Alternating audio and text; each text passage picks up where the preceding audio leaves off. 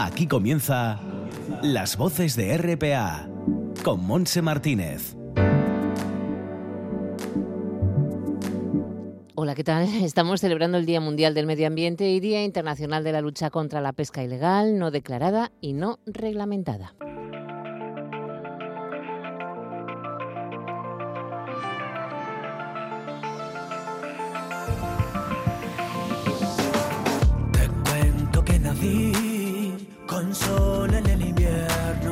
Y estamos abriendo nuestro recorrido con David Bisbal porque hoy cumple 42 años y también es el cumpleaños del escritor británico Ken Follett, que cumple eh, 72. Recordamos, por otra parte, que tal día como hoy de 2007, la banda terrorista ETA anunció el final del alto el fuego permanente a partir de las 12 de la noche del 6 de junio. Años después, em, en 2018, Mariano Rajoy anunció que dejaba la presidencia del Partido Popular. Así que vamos ahora a anunciar los lugares y temas que vamos a tocar hasta las 3 de la tarde. Empezaremos en el Concejo de Piloña, donde nos espera el artista Rodrigo Cuevas, que junto a Nacho Somovilla y Sergi Martí han creado la asociación La Benéfica para impulsar a los artistas de dicho municipio. De Piloña a Peñamellera Baja, queremos conocer el gran trabajo que realiza el colectivo El Canto La Jorma. Nos lo contará su presidente Juan Manuel Martín. Seguiremos el viaje hasta Cangas del Narcea. Tenemos una cita con el presidente de la sociedad Tous Patous, Joaco López. Casi al final del recorrido conoceremos al grupo de la costa occidental Playa 4. Escucharemos su música y su historia con su cantante Aitor Durán. Terminaremos recordando al músico Kenny G, ya que hoy cumple 65 años. Un trabajo técnico de nuestro compañero Simón Rupérez. Todo está listo, así que abrochamos nuestros cinturones y nos ponemos en marcha.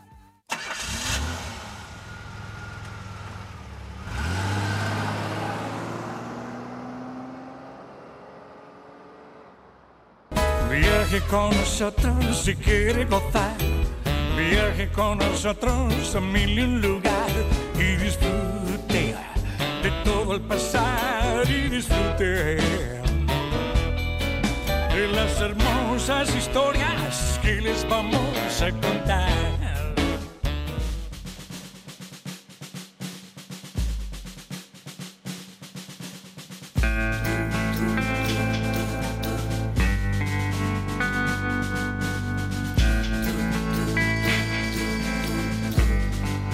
Y estamos en pleno viaje, estamos eh, ya en el eh, municipio de Piloña porque queremos conocer una iniciativa, la asociación La Benéfica, eh, que nos presentará en el proyecto Escaparate con Rodrigo Cuevas a la cabeza, Nacho Somovilla y Sergi Martí. Impulsan este nuevo colectivo y adquieren el edificio del antiguo teatro de La Benéfica en Infiesto para convertirlo en un gran centro cultural. Una iniciativa que nos encanta y para ello nos atiende Rodrigo Cuevas. ¿Qué tal, Rodrigo? Bienvenido. Hola, buenos días. ¿qué tal? Gracias por estar aquí, Rodrigo. Bueno. ¿cómo nace este proyecto? Cuéntanos. Bueno, pues mira, en principio eh, llevamos aquí un tiempo viviendo, yo llevo aquí un tiempo viviendo y siempre quise, siempre eché en falta un lugar para hacer un espacio escénico en el Concello de, de. Y, y bueno, en principio lo que va siendo una tontería, muchas veces lo que empieza siendo una tontería y una broma entre amigos, pues acaba siendo una realidad. Y, y yo un día vine con vine de un viaje que, que fui a Mallorca de, de trabajo y estuve visitando allí un, un teatro y cuando llegué aquí dije, mira, tiene que ser verdad, o sea. ¿por qué no voy a hacer yo un teatro aquí? ¿Por qué no voy yo a buscar una nave y hacer un teatro? Si lle posible y también lle una forma de devolver al pueblo todo lo que lo Mm. que el pueblo nos da a los que trabajamos con la música tradicional y con la cultura popular. Claro. Eh, bueno, vivimos de lo que nos da el pueblo. Y entonces dije, bueno, volví de ese, de ese viaje y, y que fue casi iniciático y nada, puseme a buscar un, un espacio. Sí. Y diste con el teatro de la Benéfica. ¿Cómo lle, Rodrigo? Pues mira, allí una nave, bueno, yo digo nave, claro, la gente imagina una nave de... de- Industrial. de- industrial, pero bueno, no, yo, yo llamo lo nave porque es difícil de explicar de otra forma, ¿no? Lle un edificio con forma de nave, Mm. eh, pero que llegue de 1926, entonces claro, los materiales son mm, pues guapos, no llegue Claro, sí. no Uralita ni de... No, de los de de, an- de los de antes, ¿eh? Eso. Entonces llegue una nave pues de piedra, con un tellado de tella plana, al estilo de, de lo que se hacía en aquella época, en el año 26. Mm. y llega a Cuatro Aguas. Ah, qué y guapo. que, mm, Sí, muy guapo. Y tiene, eh, construyólo un paisano que era de aquí de, del Infiestu, que estamos investigando en ello, porque bueno, creo que, que estamos ya a punto de encontrar los planos originales y tal. Qué bien. Y era un constructor, yo creo que no era ni un arquitecto, pero mm, entonces definen lo, en el ayuntamiento, una ficha técnica del edificio, pon que es estilo ecléctico, ¿no? Pero Mm. Eh, yo creo que pone estilo ecléctico porque fecho por un paisano que non era arquitecto, pero pero sí que agarró mm, eh, como elementos artísticos del- de, la época. Entonces, sí que tiene como un punto modernista, tiene tres arcos preciosos en la, en la puerta que están tan destrozados porque, bueno, esto fue fábrica de dulces un tiempo Mm. y entonces eh, un portón y cargaronse dos de los arcos, Uy. que queremos recuperarlos. ¿Qué vais a recuperar? ¿Están muy, mal, con- Sí. ¿Están muy malas condiciones, Rodrigo? Bueno, Un poco, pero un recuperable. que obra. Hay que hacer Sí, obra. ya que se ya que se fai, pues hai que facelo, hai que facelo bien, non? Porque non queremos ponernos a facer agora algo que despois hai que hai que Ya. destrozalo para volver a facer. Oye, pero em, viste viste entonces el edificio y gustóte, ento- pero de, de quién ye? O sea, la propiedad de, de- de este antiguo teatro La Benéfica de quién de quién ye? Bueno, y de dos paisanos maravillosos. Privado, eh, ¿no? Sí. Sí, privado, de, de aquí del Infiestu, que podría haber dado con cualquier persona. Yo creo que fue clave que diera con, con ellos dos, porque, bueno, ellos siempre me piden discreción, porque son, bueno, dos paisanos súper majos, humildes, y, y entonces, bueno, tampoco me gusta hablar de Ya. dar nombres para que después, pero, pero bueno, son dos personas que, que formen parte del proyecto de alguna forma, ¿no? Porque mm, cuando yo llamé por primera vez a- al dueño, eh, yo dije, yo conté el proyecto, pero que ainda non había proyecto, y era un proyecto muy incipiente, vamos, non sabía lo que iba a ser, yo ya era la idea más que el proyecto. Y entonces él díxome de algo así como, eh, mira, Rodrigo, yo creo que esta nave eh, tiene un valor histórico-artístico muy grande.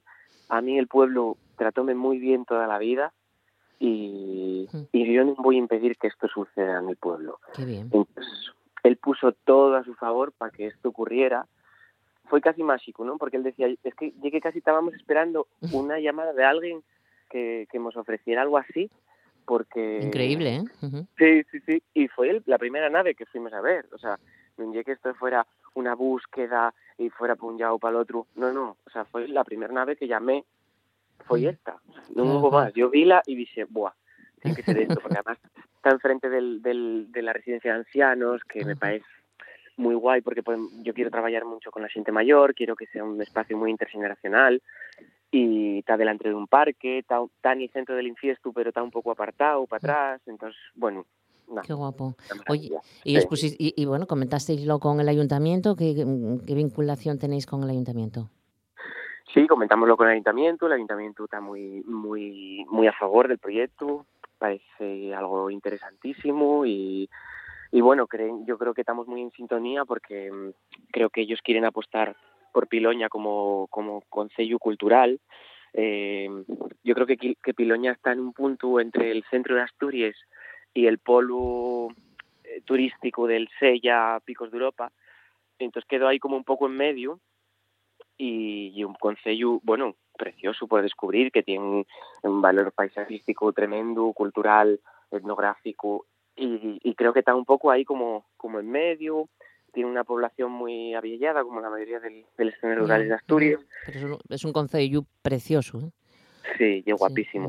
Y bueno, Piloña tuvo 20.000 habitantes, llegó a tener, y ahora tiene, siete- creo que no llega a 7.000. ¿Mm?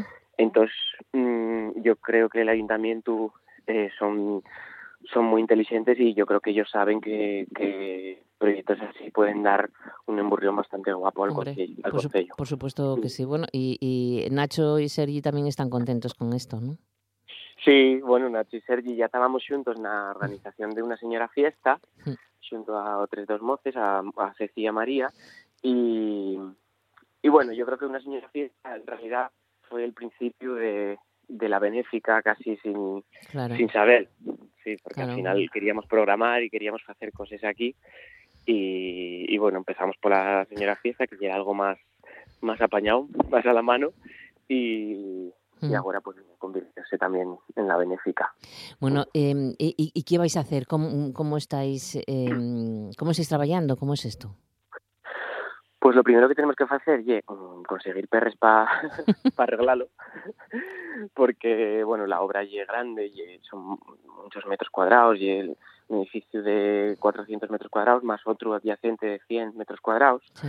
en el que queremos facer un chigre para que, bueno, para que complemente un pouco la, la vida Claro, ¿no? de, claro. de la benéfica, para que tea vivo Para que esté más vivo, tiempo. sí. Y para que tam- también nos ayude a, a financiar el proyecto en el tiempo. Queremos que sea sostenible, tampoco queremos, eh, sería un error que esto durara un año y después no tuviéramos que mantenerlo. No, no, claro. ¿Y tenéis por Mm. eso el proyecto Escaparate?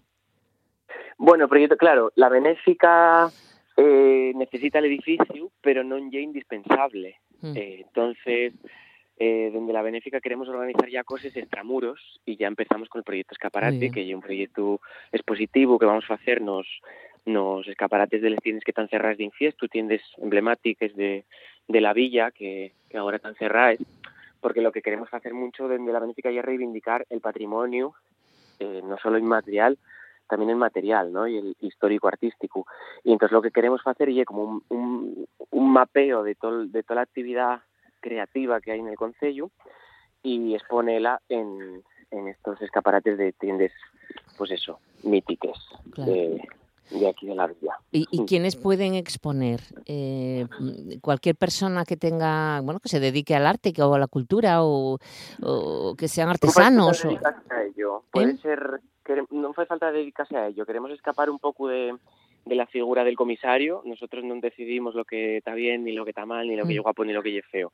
Nosotros recibimos y vamos a exponerlo todo. Eh, tanto ar- arte como artesanía, mm, Sí. fotografía, eh, yo qué sé, ma- talla de madreñ, talla de madera, madreñes, Mm. eh, pintura de telles, mm, cosas que se me van ocurriendo, ¿eh? Sí, sí, sí. Eh, yo qué sé, Sí. un videoarte en una pantalla, mm, eh, confección de textil, eh, bordado, yo qué sé, cualquier cualquier cosa que, que sea algo expresivo de, de una persona y Sí. que y que sea creativo. Y que No sean- queremos- Y que sean del Mm. Concejo de, de, de- de Piloña estos artistas, eh, Rodrigo. Sí, Sí, puede ¿no? ser del Concello de Piloña, que habite en el Concello de Piloña o que tengan de alguna relación con el Concello de Piloña. Puede ser, Vale. mm, yo sé, mi abuelo y de Piloña, bueno, pues nos vale. Y un poco como, como la Nueva España que siempre busca mm, la hija- el padre de Rosalía mm, comió una vez un codillero. Bueno, pues casi, ¿eh? no sé si os valdría. Oye, ¿y qué te- eh, está abierto el plazo para, estáis recibiendo obras, me parece que está abierto el plazo para hasta el día 8, ¿no? Que es el martes que Sí. viene. Exacto, hasta el día 8. Bueno, Y bueno, creo que está siendo un exitazo. Vamos, me parece que está la Casa de Cultura yo no me parece sí, me parece que, está- que hay un Harry ahí que no sé, qué bueno. que no sé si nos cabrá todo lo que traen, porque buah, la verdad que la, la respuesta está siendo increíble. Fantástico. Bueno, pues quienes nos escuchen, que tengáis vinculación con el Concejo de Piloña y que, te- y que hagáis cosines, que hagáis, no sé, algo que se pueda exponer, lo podéis llevar eh, a la Casa de la Cultura de Infiestu o también enviar por correo mensajero a esta dirección, Covadonga 42 33 530, el Infiestu, Asturias. Eh, de una a tres obras, decís, y hasta el martes día 8. Y una vez que recibáis todo, ¿cuándo se va a hacer esa exposición en esos escaparates? Pues nada, cuando recibamos todo, eh, ahí empezamos nosotros a hacer, a, a colocar, vamos a Organizarlo. Claro, vamos a contar con, con dos chicos que nos ayuden, que son eh, montadores de exposiciones, porque claro, y un, parece que no hay que ponerles cosas ahí, pero no, hay que ponerles Hombre. bien para que aquello queda, Curioso, guapo. claro. Entonces, claro, encima si tenemos tantas cosas, pues bueno, ten- tendremos que hacer unos soportes, tendremos que hacer, entonces empezaremos a exponer, yo creo que en para Xunetu, para principios de Xunetu, y esperemos que esté apuesto hasta eh, octubre, que son las ferias de Santa Teresa aquí en, Sí, en, en el y entonces así lo tenemos todo el verano. todo el verano, claro. Y una vez, una vez que termine la exposición, Rodrigo, ¿ya se devuelven las obras a los autores? Sí, se devuelven los sobres, eh, damos la opción de, del que lo quiera vender, que, que lo escriba en la ficha, una ficha que, que damos ahí en la Casa de Cultura, y entonces el que lo quiera vender, pues pues puede venderlo, puede poner un precio, Mm. y después el pues en octubre cuando se recuella, pues pues que se pongan en contacto con, con los dueños de los sobres y, y hagan la venta. Muy bien. Bueno, eh, quienes quieran más información, en la misma Casa de la Cultura o el Ayuntamiento de Piloña, ¿no? Exactamente, sí, en la Casa de Cultura tienen todo, tienen todo ahí. Bueno, pues con muchas ganas de ir a ver el edificio La Benéfica, el antiguo teatro La Benéfica en Infiestu, porque va a ser precioso todo esto. Rodrigo, de Ay. verdad, felicitaros eh, por esta iniciativa que nos parece muy, pero que muy guapa y muy interesante. Un besín, cuídate mucho. Millones de gracias. Gracias a ti. Te ayudo. Tienes unos ojos negros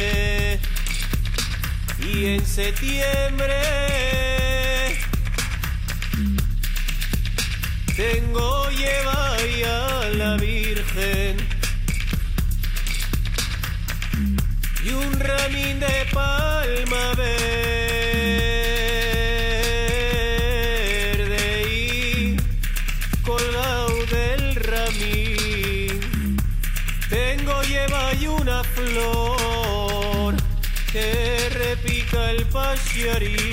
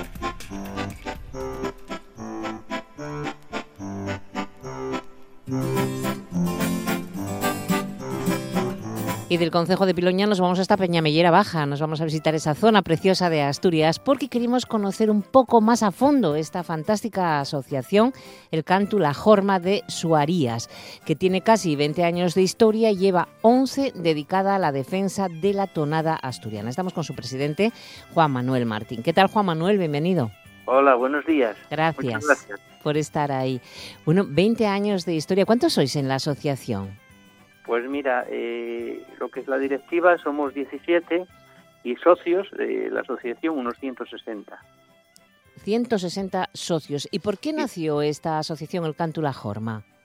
Bueno, pues mira, esta asociación nació porque, bueno, nos juntamos eh, amigos en su día, en el 2001, eh, pensando un poco en mejorar el pueblo, porque la verdad que, que estaba, pues, eh, a nivel cultural, a nivel de infraestructuras, en- todas estas cosas estaban un poco, pues, pues, dejadas, ¿no? Ya, ya. Eh, era la antigua escuela del pueblo estaba con el tejado hundido, había sido ya teleclub y había estaba con el tejado hundido, había era una escuela que había hecho un, un hijo del pueblo que había emigrado a Chile en el siglo XIX, finales del siglo XIX, y bueno, sí, entonces decimos que si intentamos hacer algo por el pueblo, y bueno, empezamos pensando en, había una finca en el centro del pueblo de otro señor, eh, también en Chile, Cesario Noriega, una buena finca cerrada con, con, con piedra toda ella, y decidimos pedírsela para poder hacer un parque y una bolera, porque aquella zona es muy aficionada a los bolos, Sí. y hicimos una carta ese día y luego la, la, la presentamos al pueblo, un concello, y firmaron todos los vecinos del pueblo, se la enviamos y bueno, la sorpresa fue que nos dio el, Mm. La finca para hacer el, el parque bolera y ahí empezó la asociación porque hubo que ponerse a trabajar y a, Sí. y a ver por dónde se podría eh, juntar ese dinero para hacerlo, ya que teníamos el, el espacio y, y hacer todos los trámites para, para hacerlo legal y bueno, nada, empezamos con, con el Ayuntamiento de Peñamellera Baja, con lo cual siempre tenemos muy buena conexión y sintonía en todas las iniciativas que tenemos y bueno, a través de parques nacionales de, de los picos salió aquel parque bolera. Eso ya fueron los inicios, los inicios los de, inicios y por eso surgió. de un- una, una de las que- muchas cosas que queréis hacer y que estáis haciendo por la localidad. Sí, luego surgió la asociación y la asociación, pues los principios de la asociación era defender eh, la cultura y las tradiciones de la zona y de Asturias y, y, bueno, eh, hacer todo lo que se pueda por el pueblo en cuanto a infraestructuras, en cuanto a todos medios posibles, en, en, en general. Y, y, bueno, una de las cosas que dijiste al principio, que, que llevamos 11 años defendiendo la tonada, 11 años es el tiempo que lleva el archivo Carlos Llano, pero nosotros desde el primer minuto que se hizo la asociación empezamos ya A con, defenderlo, ¿no? con la defensa de la tonada. Sabemos que es algo que gusta mucho en la zona, en el pueblo y vamos en toda la zona. Y, y nada, estuvimos trabajando para ello. Hicimos mues- muestras ya desde el 2002 en adelante, hubo muestras en Suarías y ya con el 2010, cuando a través de tanto contacto con, con la canción asturiana, pues Carlos ya no decidió cedernos el, todo lo que tenía para hacer un archivo Sí. Suárez. Todo su trabajo de 40 años, el- todas las grabaciones, bueno, los Mm. apuntes, la- los DVDs, lo- los libros, todo lo que tenía, eh, nos lo cedió ella. A vosotros, lo tenéis vosotros. La verdad es que eh, Suarías es una localidad de Peñamellera Baja en la que la asociación está trabajando muchísimo y en la que mm, eh, gusta mucho, como decías, la tonada en esa zona, pero también lo que es frontera con Cantabria, porque también eh, van muchos cantantes de tonada a los concursos asturianos de, de tonada asturiana. Y Sí, estáis... eh, un poco de sí. nexo de unión con Cantabria, ¿no? Porque Sí. la escuela desde el 2010 acoge alumnos de Cantabria, o sea, en la zona occidental de Cantabria, pues mm, tiene la influencia de la tonada y de la gaita, y, y Sí. bueno, pues lo que sobre todo el interior de la zona occidental de Cantabria, y de ahí nos vienen alumnos constantemente. Claro. Bueno, en estos momentos hay alumnos hasta de Torlavega. Es que, claro, tenéis una escuela de tonada asturiana con sede en el Centro Cultural, ¿no? Sí, sí. Desde el año 2010, creo. Por eso seguramente surgió lo de decir que 11 años. 11 años claro, de tonada, claro, por claro. 15 años este es el, el curso número 11 de, de canción asturiana anual Sí. Son o- 11 años de escuela de tonada, de, de- de la escuela de tonada, claro. en la escuela, sí, Ujú. pero con muestras y demás, pues llevamos 20. Este año hacemos 20, llevamos 20 haciendo las muestras y... Oye, hay una cosa. Juan Manuel, hay una cosa muy guapa que, que, que dices y que a mí que me gusta mucho. Eh, dices que el nombre de, de la asociación, el Cántula Jorma, es un, un nombre mm, como que hace honor, ¿no? O que se dedica a los sabios del pueblo. Sí, sí, porque como sabes, en la zona oriental el cantu es una piedra, a una piedra se le llama un cantu. Mm. Y, y La Jorma es un barrio de Suarías que está a la entrada del pueblo.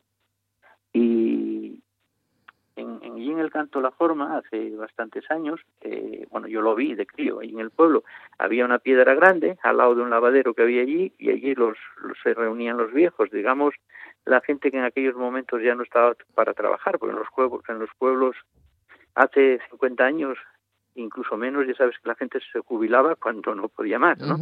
Entonces, esas personas mayores, que yo siempre recuerdo allí los paisanos con boina, allí se reunían a charlar. Y, y, es un sitio, pues eso, de sabios, de gente mayor que ya en el final de su vida, pues se juntaban allí y contaban sus historias y, Uh -huh. y por eso eh, Claro. pensamos mucho en el nombre y nos pareció un nombre ideal, el canto la forma, porque ese canto tiene mucho significado. Para vosotros es algo muy claro, lógicamente. Oye, si yo te digo esto, a ver, a ver qué me dices tú, ¿eh? Escucha, escucha. De lo más alto del cuera, esa que dicen eh, eh, en sus versos, dice lo siguiente: Amor estuve en Suarías, también estuve en Nagarnes, pero la niña que quiero ye de la villa de Panes. Sí, ¿Qué es eso? esa es una tonada, eh, una canción asturiana que estaba, mm, que fue obligatoria en el concurso que se celebró en Panes en los años 72, 73. Eh, y esa canción era obligatoria eh, para todos los concursantes. La hizo un señor de allí de, de Panes, Benito Llano, y, y no dice exactamente así, es que lo que dice es, amor estuve en Suarías, Mm. también lo estuve en Narganes, Sí. Pero la niña que quiero yo de la villa de Panes. Amor estuve en Suarías, también lo estuve en Narganes, pero la niña Ah, que quiero también la los tuve, no estuve, También también los los tuve. También Vale, lo vale. estuve en Narganes, Sí, pero sí, la sí. niña que quiero yo de la villa de Panes. Que allí la capital de Peñamellera Baja, claro. Y es la capital de Peñamellita, sí. Sí. eh, Comienza con, con de lo más alto del Cuera contemplo yo el mío Panes, el pueblín de Colosía, Robriguero y Río Cares. Qué bueno. y Río Cares, que son pueblos de la zona todos. Oye, y Belén Arbolella eh, eh, está dirigiendo un curso de baile, creo. Sí, también estamos con el con el curso de baile. Eh, tenemos escuela de tonada y escuela de baile tradicional. Entonces, la, eh, la escuela de tonada estos últimos 10 años estuvo de maestro ahí Ismael Tomás, Sí. Ismael Tomás Montes, uno de los grandes de la tonada. Estuvo haciendo un sacrificio enorme, yendo desde Gijón y bueno, Ya, que Eh, son kilómetros, sí. y kilómetros a- durante estos 10 años formando gente, ¿no? Ahí Sí. formó campeones, incluso de tonada. Y un año después de empezar la, la escuela de tonada, pues surgió la idea de la escuela de baile. Él mismo nos recomendó hablar con Belén Arbolella, que sabes que es, eh, bueno, es impresionante. eh, Sí, hombre, es un referente, eh, Belén, sí. Porque es gaitera, Mm. canta muy bien, participa en concursos entrando siempre entre los primeros puestos y además pues es maestra de baile ahí en Suarías, muy bien. Qué bueno, tenéis buenos... eh, Lleva pues eso este año, cuando comience este año pues será el número 10. Oye, y ahora sustituye Ismael Tomás el maestro Celestino Rozada, que no está nada mal, ¿eh? Eso es, sí. Sí, sí, sí, sí. Eh, Ismael ya después de 10 años pues lo dejó por, bueno, con gran sacrificio hasta ahí. ¿eh? y bueno pues lo sustituimos por, por Celestino Rozada que tiene mucha vinculación con Suarías por eso mismo que hablamos de las muestras de tonada y demás él tiene mucha vinculación con nosotros siempre de colaborar en muestras en festivales y demás y, y al final pues él había estado dando clase durante un tiempo aquí en Oviedo en el ayuntamiento de Oviedo y cogió un poco de experiencia y bueno se animó a ir para allá y la verdad que que está teniendo un eco muy grande porque reclutó alumnos que quizá por su nombre, por su fama, pues están yendo más alumnos a clase. Claro, claro. Oye, y otra cosa que también me tienes que contar, Suarías lleva una década presentando la candidatura a Pueblo Ejemplar de Asturias. Un, un año de estos tiene que caer, a ver si este, ¿no? Bueno, sí, eh, llevamos, la presentaremos este año también Y, y, y bueno, llevamos ahí un tiempo haciendo cosas y presentándola y con la ilusión del primer día de que pueda caernos algún día Caerá, premio. Pero bueno, sabemos lo, lo, lo difícil que es, las candidaturas tan tan buenas que se presentan, porque ya sabes que cuando un pueblo se presenta ahí es porque hizo cosas, Claro, cosas, sí. y claro, somos siempre en torno a 20 pueblos y solo sale uno, es complicado. Sí, pero, Pero tiene bueno, que salir. intacta y haciendo cosas constantemente por estar ahí. Es que no, aparte de que lo que todo nos estás contando, eh, también eh, estáis encargados de celebrar un concurso de dibujo y pintura en el que participan varias escuelas de la comarca. Y en noviembre organizáis la Blincapeñas, una carrera de montaña que cuenta ya con siete ediciones y más o menos 400 participantes cada año. Eh, construisteis en 2013 un parking con el que dar cabida a todos los acontecimientos que tenéis. Bueno, en fin, que no paráis de hacer cosas por Suarías. Sí, la verdad es que no se para de hacer cosas así. Ujú. Eh, todo eso que, que me, que me estás contando tú, pues sí, sí, sí, se ya está haciendo todo. Eh, este último que hablaste del parking, pues fue una obra enorme, es un Uf. parking de, unos 800 metros en- por ahí y que teníamos buena falta por, por, por la orografía de Suarías, por, por, por la cantidad de coches que se juntan en, en la carrera de montaña, que llevamos siete carreras de montaña blincapeñas en la que mm, participan eso, unos 400 corredores, que más o menos la tenemos, no está exactamente limitada, pero queremos que, que el número esté por ahí, porque si no, pues, pues por infraestructura ya no podemos Ya, meter más meter más gente. ¿no? Ujú, Claro, claro. eh, para hacerlo bien y para que sea una carrera sin incidencias y, y bien, ¿no? Dentro de lo posible. Y bueno, la verdad es que esa carrera es un éxito, que luego comen allí en dos turnos en una carpa que montamos muy grande, pues comen 400 personas juntas y luego pues a veces otras 200 y que comen allí 500, 600 personas todos los años en entrega de premios. Y bueno, la verdad es que está saliendo bien. Es una, un recorrido precioso por el monte de Suarías, eh, que llegamos a entrar en Cantabria. En la zona más alta entramos en Cantabria y volvemos a Asturias. Bueno, está muy bien. Colaboran los dos ayuntamientos, el de Peñarrubia de Cantabria y el de Peñamellera Baja, para los permisos de hacerlo y, bueno. La verdad es una, una buena prueba, pero si no se quiere hacer tan fuerte, la alternativa más ligera son la tasuguina y la andarina, creo. Sí, sí, se hace al haber tantos participantes. Claro.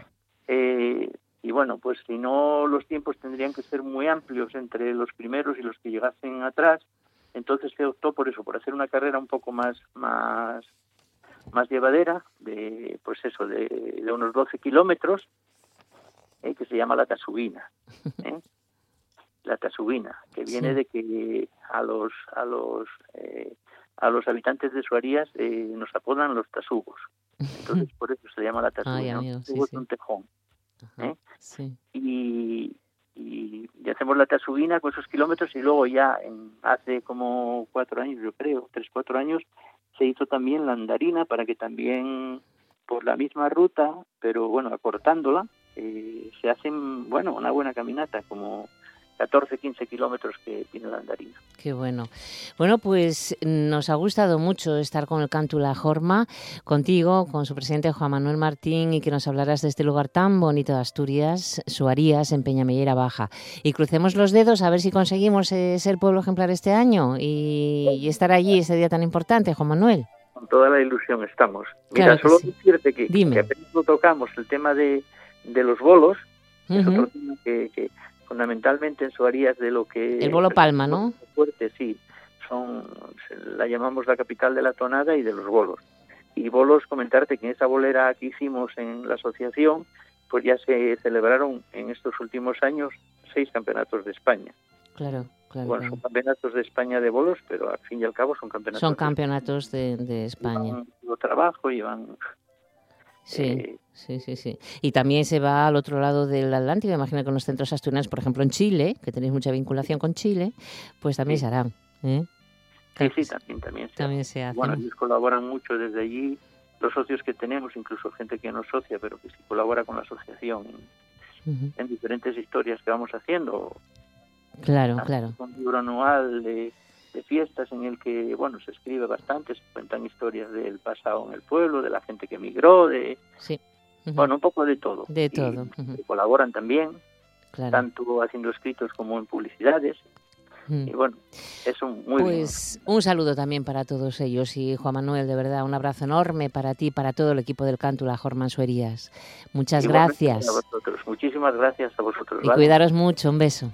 Igualmente, gracias.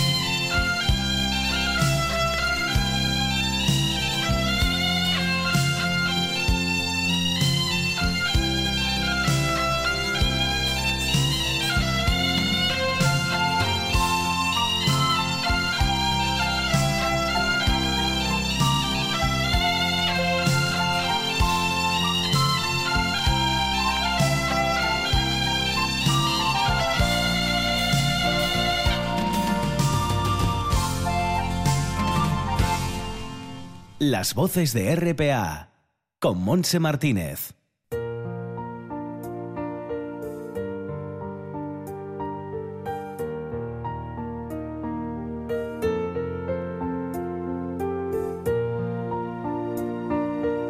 A estas horas pues ya estamos en contacto con esta mm, sociedad canguesa de amantes del país Tous Patous. Estamos en la zona de Cangas de Narcea para hablar precisamente del trabajo de esta sociedad y con su presidente, ¿con quién mejor? Con Juaco López. ¿Qué tal, Juaco? Hola, buenos días. Muy buenas. Bueno, pues estamos con, con esta sociedad. Me gustaría que nos hicieras un poco de historia de cuándo se creó, quiénes estáis dentro de ella. Bueno, esta, esta sociedad es, un heredera de una que se llamaba igual Tos Patos, Sociedad Canguesa de Amantes del País, que se fundó eh, en los años 20 y duró hasta 1932. Eh, el promotor, el gran promotor y el gran eh, activista de esa asociación fue un médico, eh, escritor, que era Mario Gómez, y, que, y que tenía un órgano de difusión que era la Maniega. ¿Eh? la Maniega, que era el boletín de esa asociación. Y fue una asociación muy importante, sobre todo la revista, porque unió a mucha gente, a muchos cangueses que vivían en Cangas, pero sobre todo que vivían fuera, en Madrid, sobremanera, también en América, en Cuba, en Argentina, en muchos sitios. Y bueno, este Mario Gómez era una persona muy especial, esa revista recogía una serie de noticias, de artículos que, que vamos, caló muchísimo en, la, en la gente de Cangas de Narcea, aunque vivió durante, fueron siete años, una cosa así, siete años no más. Entonces, hace unos diez, once años, se volvió a retomar aquella idea de crear una sociedad, el Tous Patous, que tuviera un poco aquellos mismos objetivos, que es el dar a conocer el Consejo de Cangas de Narcea, el juntar a la gente, el colaborar entre los cangueses que están fuera y los que están en, el, en el Consejo de Cangas. Y hoy que la situación del Consejo de Cangas es bastante, vamos a decir, incluso dramática, es un consejo que está perdiendo población sin parar, donde el cierre de la minería, que fue la gran industria de la zona, pues bueno, la situación es bastante complicada. Entonces, bueno, nos pareció que era el momento de poner esto en marcha y bueno, es una sociedad que está formada por unas 400 personas, que se paga una cuota de 10 euros al, año, nada más, pero bueno, con esos 4.000 euros pues se pueden organizar muchas cosas y después tenemos colaboradores que para algunas de las actividades que hacemos pues colaboran y se pagan. Entonces nosotros nos dedicamos sobre todo a través de una página web, ¿eh? la página web del tospatos.es, que hay una cantidad ingente de información sobre cangas de todo tipo, desde fotografías antiguas, fuimos recuperando toda la prensa que se editó en Cangas, que fue mucha, desde 1882, desde el occidente de Asturias hasta la que la revista La Maniega, que duró 30 años, eh, una maniega de una segunda época de la maniega que empezó en los años 80 eh, y duró 30 años, pues hay montones de periódicos y todo eso lo fuimos recuperando, muchos eh, trabajos de investigación sobre Cangas, muchas publicaciones, muchos libros y todo esto pues se puede consultar en nuestra página web. Y aparte pues hacemos hicimos una, unas guías, nos parece muy importante también apoyar toda la cuestión turística, el dar a conocer Cangas, no solo a los de fuera, sino a los propios cangueses. ¿eh? Entonces promovimos la edición, la realización primero y después la edición en colaboración con el Ayuntamiento de Cangas de una guía eh, artística de palacios, casonas, eh, que se publicó hace poco, y anteriormente hicimos una guía artística de iglesias, monasterios y capillas, que además son trabajos completamente inéditos, la información está hecha, están, están realizadas estas guías por, por Pelayo Fernández, que hizo la tesis sobre la, la escultura religiosa en esta zona de Asturias, en el suroeste de Asturias, y hay una cantidad de información, ya digo, desconocida para todos los cangueses, empezando por el que está hablando. ¿eh? Da, bus, o sea, se, se, dan los nombres, las fechas exactas de muchas iglesias, de muchos retablos, y después, bueno, hacemos otro tipo de, de actividades como poner placas a la memoria de, de cangueses o de gente que pasó por Cangas importante y vinculamos siempre esas placas a espacios muy representativos o que son que tienen valor como patrimonio cultural dentro de la villa o fuera de la villa y bueno, ya digo, es algo que un poco a lo que nos dedicamos, a informar, a colaborar, a hacer actividades, también exposiciones. Hicimos varias exposiciones en la Casa de Cultura, el Ayuntamiento nos cedió un espacio. Y bueno, esto es un poco a lo que nos dedicamos y a través también de las redes sociales, ya digo, mucha información y tal. La verdad es que hacéis un trabajo donde paso a paso, día a día o año a año estáis recopilando por lo que sucede, ¿no? Y lo que tiene, también los sí. valores que tiene Cangas de Narcea. Un trabajo sí. me parece que... que, que sí, hombre, de dar uf. a conocer. Hicimos, promovimos un inventario de lagares de vino. ¿Ah, sí? Tenemos muchos estudios sobre el vino, porque el vino, ya sabes, fue la gran industria de Cangas hasta, hasta los años 50 del siglo pasado durante el siglos XVII, XVIII, XIX, principios de los XX, la gran actividad industrial era la, la, la, vamos, la viña, el cuidado de la viña y la elaboración del vino.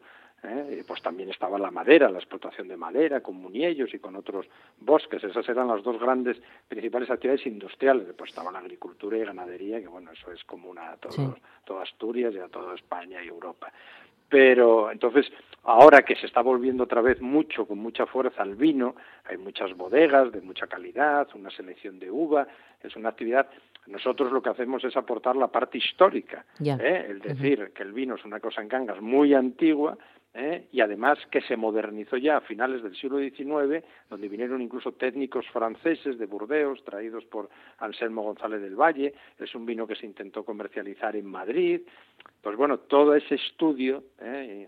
de la del vino, pues también en la página web de Todos Patos. Y dentro de eso se hizo un inventario para conocer los lagares antiguos, que sabemos que en el siglo XVIII había pues unos 50 o 60 lagares. qué barbaridad. A mediados, del siglo XVIII, en el catastro de Marqués de la Ensenada, hay unos 50 o 60 o más, incluso 70 lagares de vino en todo el concejo de Cangas. Hoy, de esos lagares antiguos, de madera y de, y de pesa, de fuso y pesa, solo quedan 11 hay algunos restos más, pero lagares bien conservados y eso se puede consultar todo en la página web del, del Tospatos. Después también hicimos como una, una relación, una lista eh, con fotografías de todas las brañas, de todos esos espacios que eran fundamentales en, en el Concejo de Cangas, donde además durante los siglos XVI, XVII y XVIII y hasta casi mediados del siglo, del siglo XX venían muchos vaqueiros, muchos vaqueiros, hay un montón, hay veintitantas brañas de vaqueiros, era uno de los concejos donde más eh, venían a pasar el verano estos vaqueiros, sobre todo de Valdés, de Navia también, de Salas, pero sobre todo y de Tineo, pero sobre todo de Valdés era donde venía. Y bueno, y ahí surgen todas las relaciones que había entre los vaqueiros, los de Cangas, que a veces no eran precisamente eh, unas muy relaciones buenas, muy buenas, ¿eh? las cosas como son. Bueno. Pero bueno, ahí están las influencias de todo ese mundo. Y ahora estamos con los cortinos también de abejas, porque Cangas es una zona limítrofe, donde se acaba una parte del concejo de Cangas. Hay cortinos, de estos donde colmenares, pero en otra, ¿eh? en otra no hay ninguno, es una zona límite de ese tipo de construcciones que son muy características del extremo occidental de Asturias. Y bueno, ya digo, muchos más asuntos que eso hay que entrar en la página web. Ya, para, para, ya la, tengo aquí delante, la verdad es, está muy completa, hay muchísima información. Y lo que veo que también, bueno, pues en que hay bastantes palacios y casonas que han merecido, ha merecido la pena que mm, el historiador Pelayo Fernández trabajara en esta guía artística que se presentó junto al Ayuntamiento de Cangas. Sí, sí, sí, sí, claro. Es, era algo para nosotros fundamental. O sea, el patrimonio cultural de Cangas uno de los más característicos, sin duda, es primero todo el patrimonio religioso, ¿eh? porque además el Consejo de Cangas eh, durante la Guerra Civil no se vio alterado, o sea que las, no se destruyeron iglesias, como pasó en muchos concejos de Asturias, que no conservan casi nada. En Cangas hubo alguna pequeña destrucción, pero mínima. Pues bueno, se puede contemplar ¿eh? un panorama artístico, sobre todo de los siglos XVI, XVII, XVIII y, y, y el XIX, vamos, muy, muy interesante, con artistas muy tantos. Pues tenemos Corias, claro, tenemos el acebo, se documentaron perfectamente en esa guía el retablo de Corias, que es uno de los mejores retablos de Asturias, de época barroca, el santuario del acebo también se fecha perfectamente. Entonces, bueno, eso por un lado, y pues el otro gran patrimonio, pues claro, son todas las casas ¿eh? de esa nobleza que había en Cangas, ¿eh? con sus escudos, algunas, otras sin, escudo.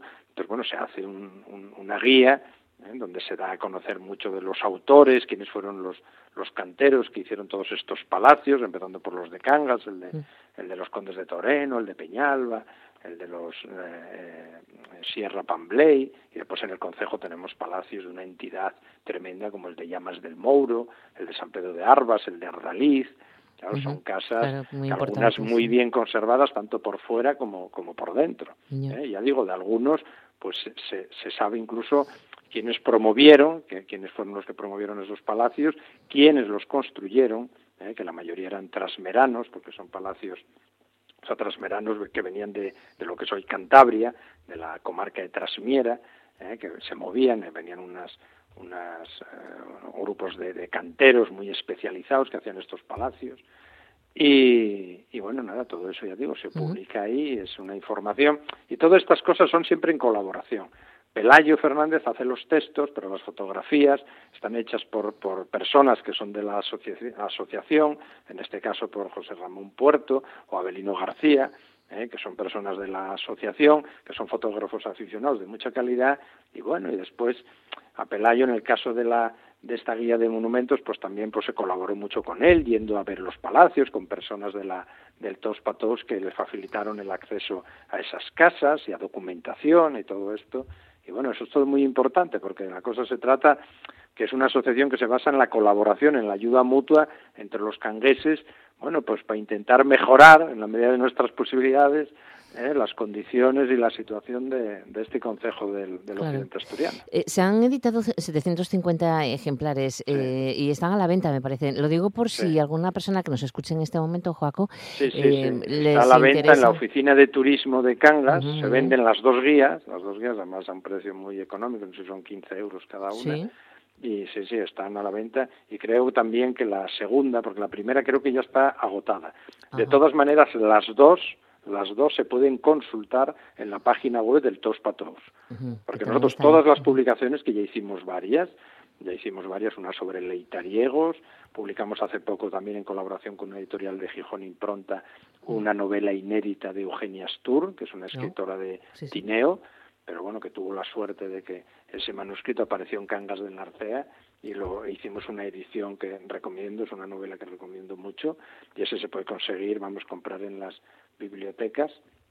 Y ahora acabamos también de editar un libro de fotografías de Andrea Ramos sobre Vesullo, ¿eh? que también está muy bien, de fotografías La Hora, hechas hace unos 10 años. Esta es una fotógrafa profesional, su padre es de Cangas del Narcea, descubrió Vesullo y hizo un libro que nos pareció muy interesante porque da una imagen del Vesullo actual, ¿eh? de lo que es la vida en un pueblo, con su población pues ya mayor, sus pocos niños, ¿eh? la actividad de ese mundo rural como es hoy y es un libro que también recomiendo mucho, mucho y este se puede comprar en cualquier librería o se puede pedir porque lo venden en, en la librería Treto de, Cangas del Narcea. Exacto. Pues que tiene mucha actividad, por cierto, también. exactamente, mucha actividad. Bueno, y teníais una exposición de una talla gótica del siglo XV de la antigua iglesia de San Damiás del Couto, ¿no? Sí, bueno, eso es una, una pieza, una escultura muy interesante que se pudo, bueno, que salió en subasta ¿eh? salió en una subasta, nosotros, bueno, era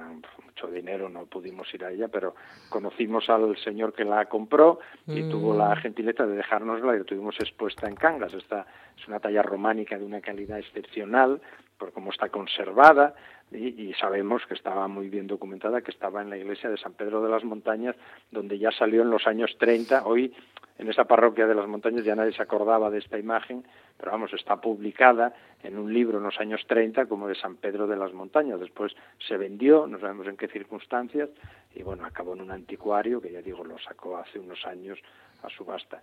Y la última exposición que hicimos ahí, hicimos una exposición también dedicada a la prensa, ¿eh? a, la, prensa en, Cangas desde 1882 hasta los años hasta hace cinco o seis años que cerró esta otra esta revista que comenté antes La Maniega.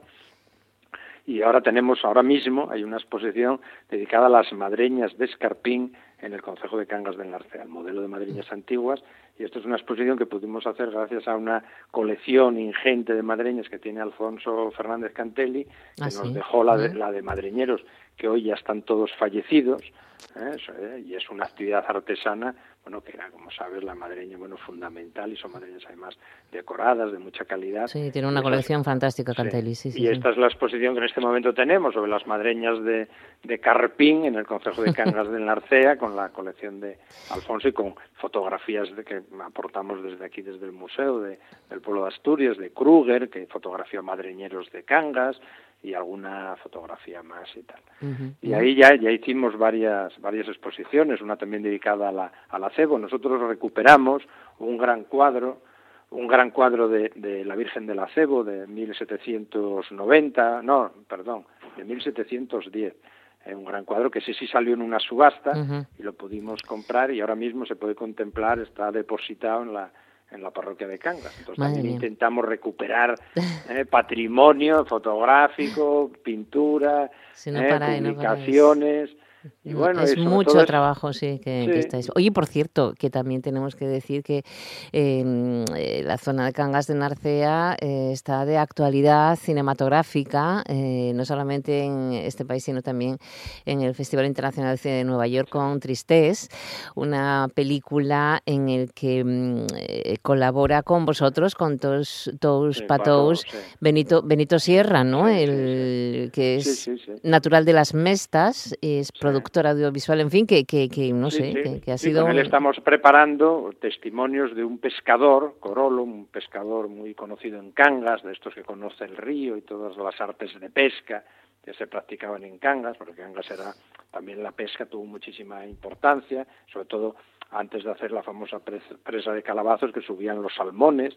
Entonces, en Mm. Cangas había una industria, bueno, una industria bastante importante, que era lo de escabechar las truchas, que después se enlataban y se Mm. vendían mucho en Madrid, y era un producto que era muy muy apreciado, todo eso. Muy delicatessen, diríamos ahora. Sí, sí, eso era una actividad, ya digo, que todavía la conocí yo hasta los años 70, todavía duró, había gente, señoras en Cangas, sobre todo muchas mujeres, que escabechaban, preparaban esas truchas y se mandaban sobre todo a Claro. Madrid, se vendían. Madre qué cantidad esa- de cosas, sí. Claro, y en Cangas había Em. una actividad pesquera importante y este Corolo, pues ya te digo, este Benito, le hicimos una grabación, testimonio de esos audiovisual, que andaba contando todas sus peripecias, y él además escribió también, y lo publicaremos próximamente, pues un poco todos sus conocimientos sobre eso, para que todo esto no, no se pierda. Pues nada, no, no, estaremos de nuevo en contacto con, con Tous Patous porque la verdad es que son muchas las cosas eh, interesantes que nos encanta escuchar y conocer. De momento lo tenemos que dejar aquí, Joaco, muy López, bien, presidente de Tous Patous. Pues nada, cualquiera de Cangas que oiga esto, que se haga socio de Todos Patos, que Exacto, merece la pena. que merece la pena, Es que hay muy que apoyar ahí. y muy barato y muy eficaz. Exacto, bueno, Muy pues ya bien. te tengo aquí en, en contacto para, para seguir hablando de todos estos temas de Cangas de Narcea. bien. un beso Bueno, enorme, gracias. gracias a ti, hasta luego.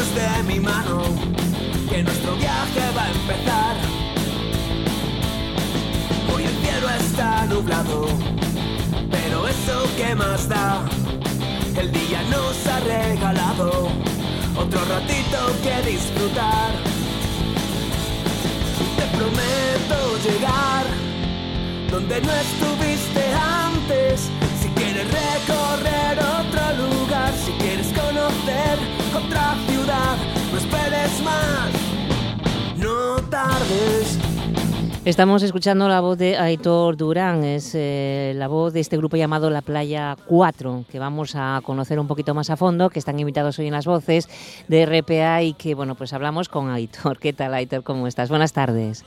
Hola, buenas tardes, ¿qué tal? Pues nada, encantada de dar con vosotros, de conocer también esta, esta parte musical en la zona de Occidente de Asturias. Me parece que son casi todos, casi todos, porque tú eres de Madrid, casi todos los componentes de Playa 4. Eso es, sí, yo soy de Madrid, pero bueno, los chicos son de Navia, de La Caridad y de Godella, y de hecho el disco se grababa allí también, o sea que tiene mucho sello asturiano, la verdad. Claro, oye, em, y con mucha fuerza, ¿no?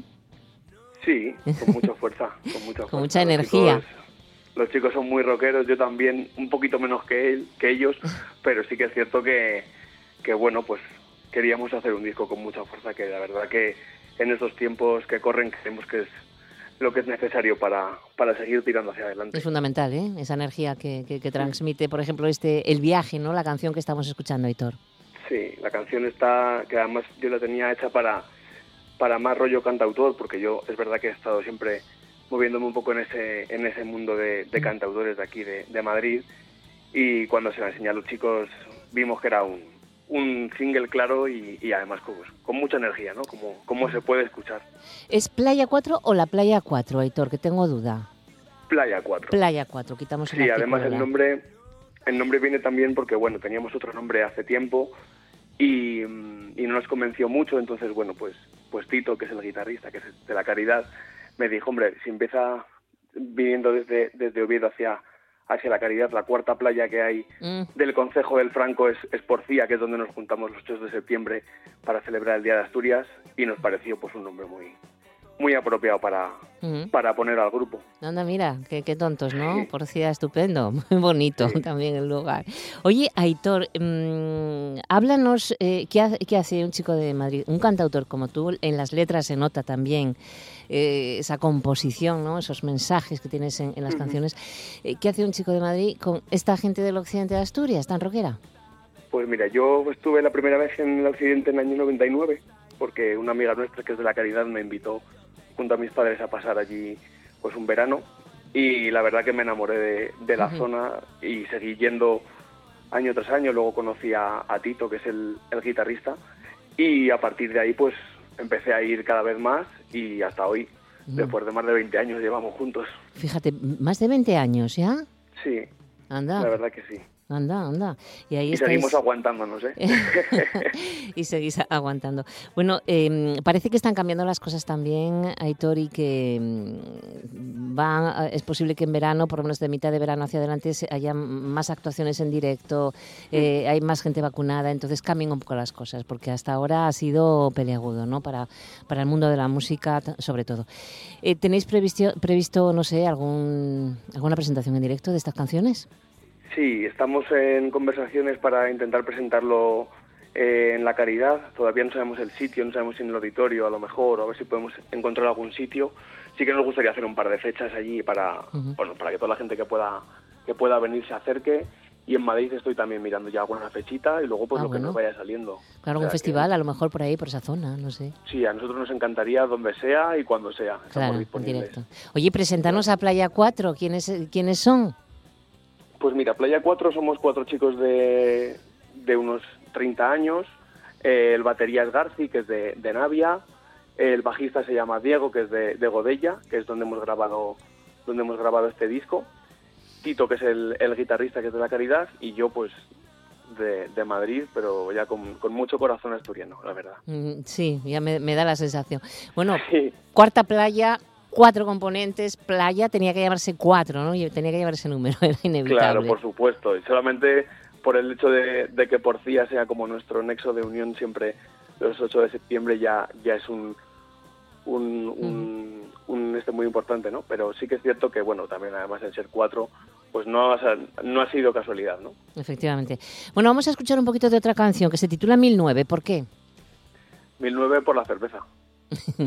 1906, ¿no? Sí, sí, la verdad que sí. Vamos a ver si, si nos quieres fichar para hacer una campaña publicitaria de verano o algo. No, la verdad que bueno, esa canción la escribí en Porcía, además, tomando Sí. unas cervezas con, con, con Tito y unas amigas y, y creo que es, bueno, pues un poco la representación de, de todas las cosas por las que hay que brindar, ¿no? Y, Mm. y, bueno, salió antes de la pandemia, que también puede ser para los días que tenemos ahora mismo. Claro. Mira que se, me- se bebe por esa zona 1009 también, ¿eh? Sí, Lo mucho. tenéis cerca, Galicia. Está muy buena. Bueno, vamos a escuchar 1009 con Playa 4.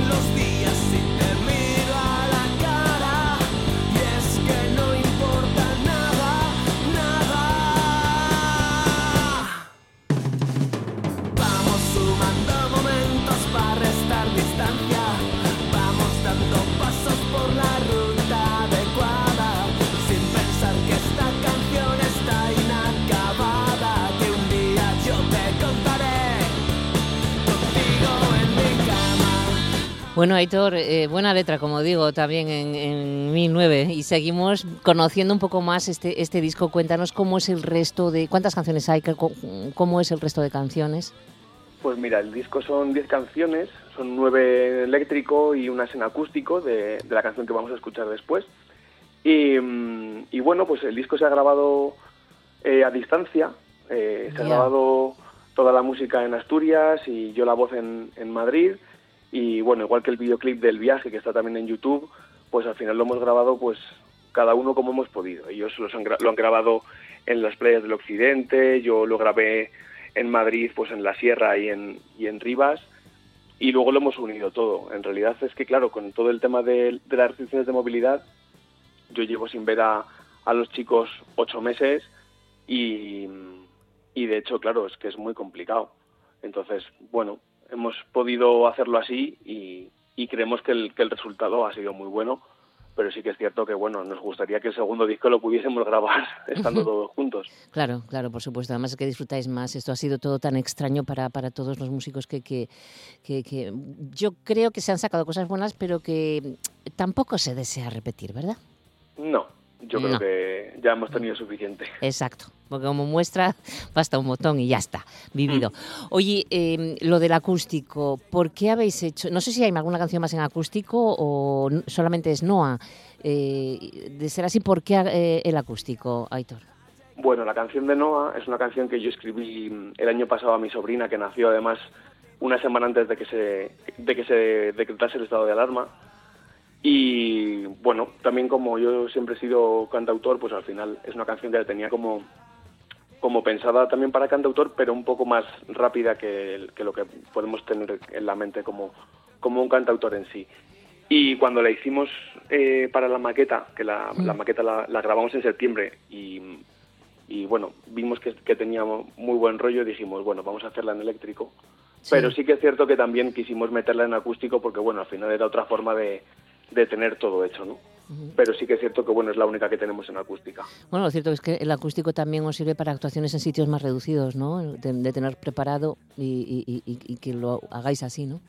Claro, a ver, en realidad nosotros nos encantaría poder hacer el concierto siempre pues Saltando y dando...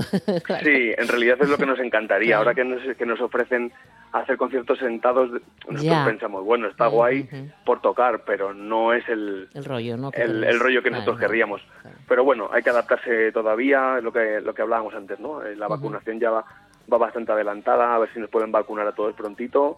Y cuando volvamos a estar ahí juntos, pues abrazarnos y saltar. Y si hace falta, yo me tiro al público a, a- a saltar con ellos también. Oye, em, bueno, eso lo hace Rosana. Yo estuve en una actuación de Rosana, se bajó del escenario y anduvo por todo, por todo el deportivo, ¿eh? En, en- en Fuerteventura. O sea que, que, ¿por qué no? ¿Eh? Claro, ¿Por eso es lo no? mejor que se puede hacer, estar con la gente que te quiere, sí, ¿no? sí, sí, fue fantástico. La verdad que fue fantástico. Bueno, eh, háblanos de Noah. ¿Quién es Noah? No, es mi sobrina que tiene un añito Ay, y de hecho el- en el disco físico, que bueno, ya lo tenemos a la venta, nos pueden escribir por, por redes y, y yo se lo hago llegar con muchísimo gusto. La contraportada la pintó eh, mi sobrino de cuatro años y, la- y hay una huella de una mano que es la de Noah. Ay, amigo. Es lo mejor, ¿eh? Así Sí, fantástico. queríamos el también un poco, bueno, el, el disco se llama Tiempo de Perros, que ya está en, en plataformas también. Ajá. Y bueno, se llama Tiempo de Perros porque al final, como todo este año y pico ha sido un poco tiempo de perros, ha sido todo muy embarullado, pues eh, de hecho incluso la portada es así, ¿no? Tiene ese carácter de, de caos. Eh, la parte de atrás queríamos que fuese también un poco de ejemplo de que detrás de todo siempre viene siempre viene algo bueno. En este caso, pues lo hemos reflejado con, con la infancia, en este caso, pues con mis sobrinos. Y, y bueno, para que también aprendamos que de- detrás de todo lo malo siempre hay, siempre hay cosas buenas que vendrán después. Exacto. Bueno, eh, quienes deseen escuchar todo el disco de Playa 4 Aitor, ¿qué les decimos? Pues que se lo van a pasar muy bien, que, mm, que lo tienen en, todas las plataformas digitales y que nos pueden escribir por, por cualquier red social para pedirnos el físico, que son 5 euros. Y, mm, y nada, que estaremos encantados de, enviárselo y de vernos y de firmarlo. Y que yo creo que, les va a gustar mucho y se van a sentir muy reflejados en, por lo menos en un par de canciones seguro. Y ojalá que sean todas. Bueno, pues nos quedamos con Noa, esa versión eléctrica de Playa 4 y con muchas ganas de veros este verano en directo allá donde actuéis, que posiblemente sea en la costa occidental asturiana. Muchísimas gracias y ojalá nos encontremos en la igual nos, eh, ojalá nos encontremos en la cuarta playa de, del Ojalá, occidente. ojalá. Un beso cervezas. a, mil, a 1009. ¿eh? Por supuesto. Aitor, un abrazo a todo el equipo, de verdad, sois fantásticos. Un beso enorme. gracias. Venga, seguir así y pronto. cuidaros mucho. Chao. Esta noche nos vamos a divertir. Y déjala, y déjala, y déjala, trenza volar. Y mírala, y mírala, y mírala, vida pasar. Y déjala, y déjala, y déjala, trenza volar. Y mírala, y mírala, y mírala, vida pasar.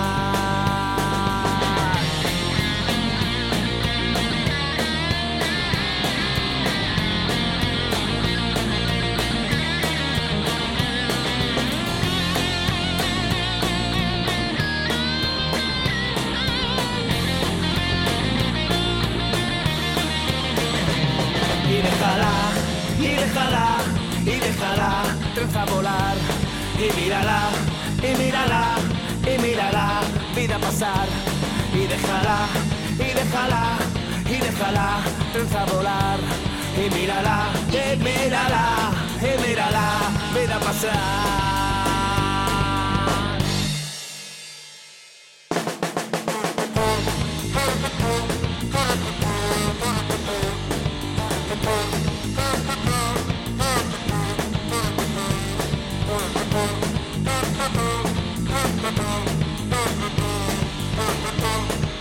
bye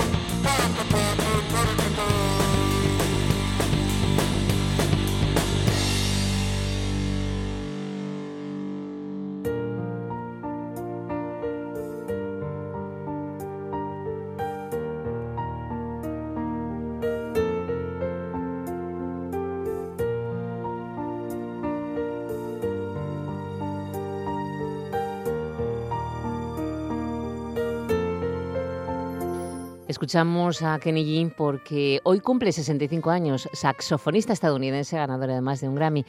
Es un destacado instrumentista popular de los años 80 y 90 del pasado siglo XX. Actualmente, el saxofonista proveniente de Seattle dedica todo su tiempo a desarrollar giras regionales en Estados Unidos y algunas internacionales, sobre todo en Japón y en China. Es uno de los músicos instrumentistas más exitosos en ventas de álbumes de todo el mundo. El instrumento principal de Kenny G es el saxofón soprano, pero también toca a veces el saxo tenor y el alto. Comenzó a tocar el saxofón cuando tenía 10 años, en 1966. El instrumento que tenía cuando era estudiante era un saxofón alto. Entre las canciones o composiciones más populares de este músico se encuentra Silhouette.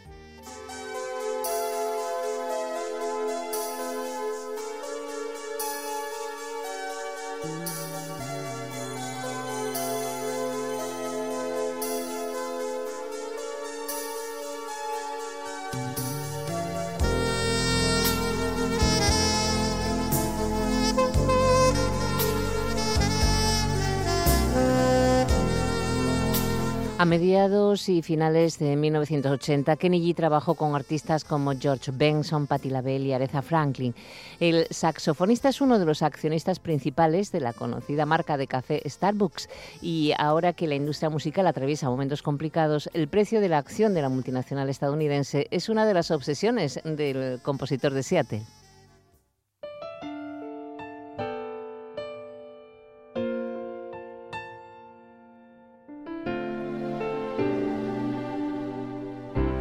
Nos quedamos con la versión del Yesterday de los Beatles eh, de Kenny G para llegar al final de nuestro recorrido. Un trabajo técnico de nuestro compañero Simón Rupérez. Buen fin de semana.